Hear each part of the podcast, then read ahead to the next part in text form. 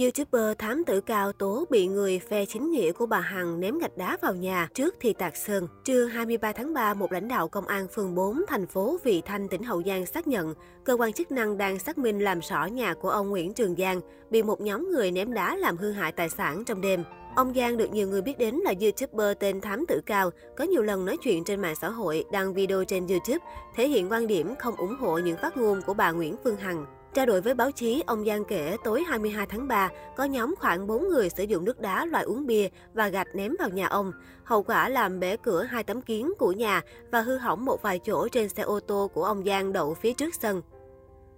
Vụ việc xảy ra tôi đã báo với công an phường. Sáng nay các anh công an đã đến nhà tôi để lập biên bản hiện trường và ghi nhận vụ việc. Ông Giang cho biết thêm.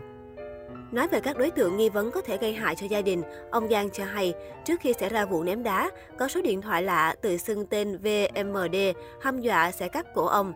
Theo ông Giang, người này có tên trùng với một đương sự trong vụ hành hung một phụ nữ phản đối bà Nguyễn Phương Hằng tại thành phố Hồ Chí Minh. Người này đã từng cùng hàng chục người khác đến tận nhà đe dọa, thậm chí phun nước bọt vào mặt ông Giang. Đây không phải là lần đầu nhà ông Giang bị người lạ tấn công. Gần đây nhất hồi tháng 1 năm 2022, gia đình ông bị ném sơn và chất có mùi lạ vào cổng nhà. Tất cả các vụ việc xảy ra tôi đều có báo với chính quyền địa phương. Những vụ việc vừa qua gây tâm lý bất an cho người trong gia đình tôi và làm mất an ninh trật tự địa phương. Tôi mong cơ quan chức năng sớm làm rõ vụ việc, xác định những người liên quan để xử lý theo quy định. Ông Giang bày tỏ, cũng trong ngày 23 tháng 3, bà Đặng Thị Hằng Ni đã gửi đơn đề nghị khởi tố vụ án, khởi tố bị can, nhóm người xô xát với bà tại trước nhà lên công an phường Tân Thuận Đông. Hiện đơn này đã được công an phường Tân Thuận Đông chuyển lên công an quận 7.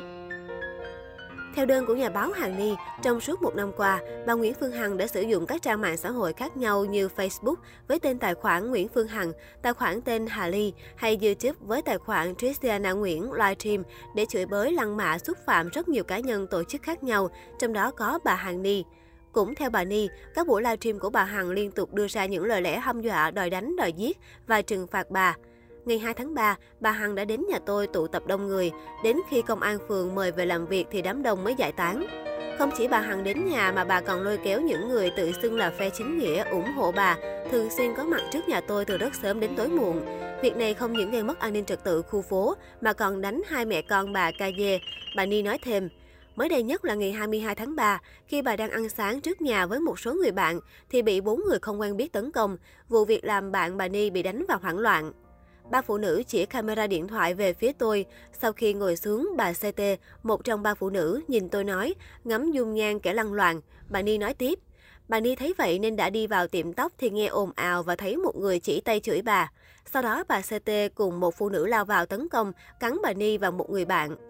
Trong lúc xô xát, tôi bị mất chiếc bông tai trị giá nguyên bộ khi mua là 10 triệu đồng. Bà Ni tiếp tục nói, bà Ni cho rằng những hành vi trên sẽ là mối nguy hại cho bà và xã hội, nên đã đề nghị cơ quan có thẩm quyền nhanh chóng vào cuộc, khởi tố vụ án, khởi tố bị can để kịp thời xử lý.